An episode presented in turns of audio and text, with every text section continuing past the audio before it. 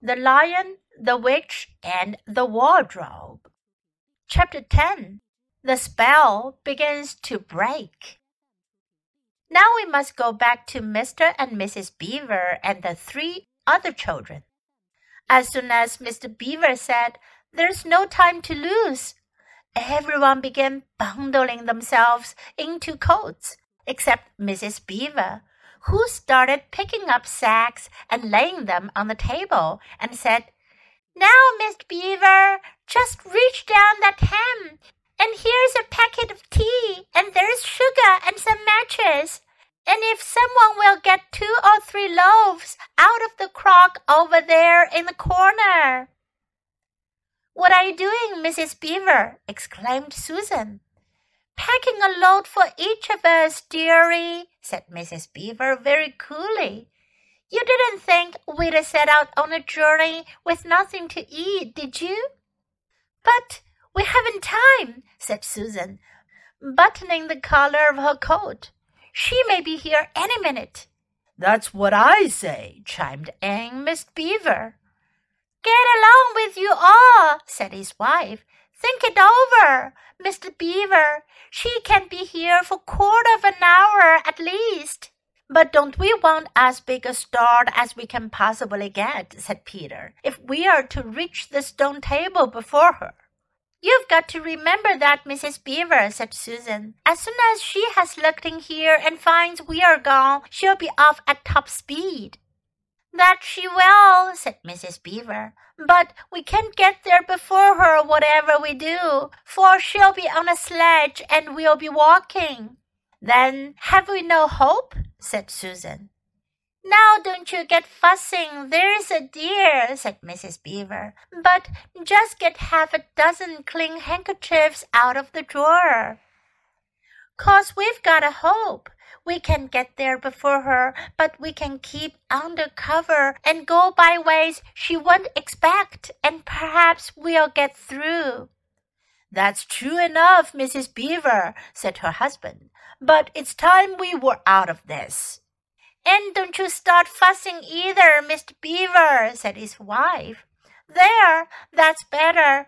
There's five loads and the smallest for the smallest of us. That's you, my dear, she added, looking at Lucy. Oh, do please come on, said Lucy.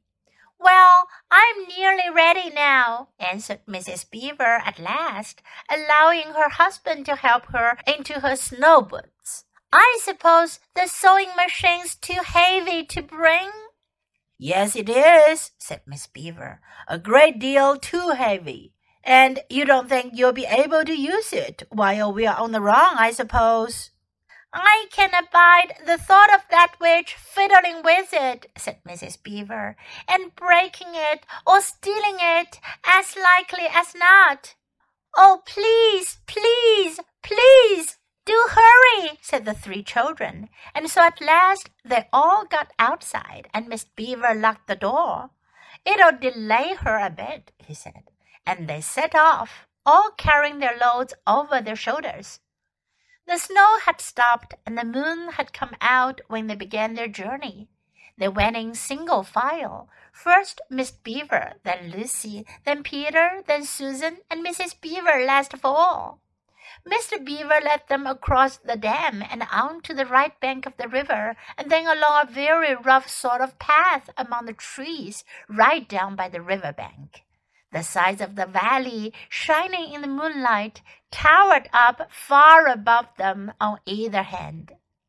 Best keep down here as much as possible, he said. She'll have to keep to the top, for you couldn't bring a sledge down here.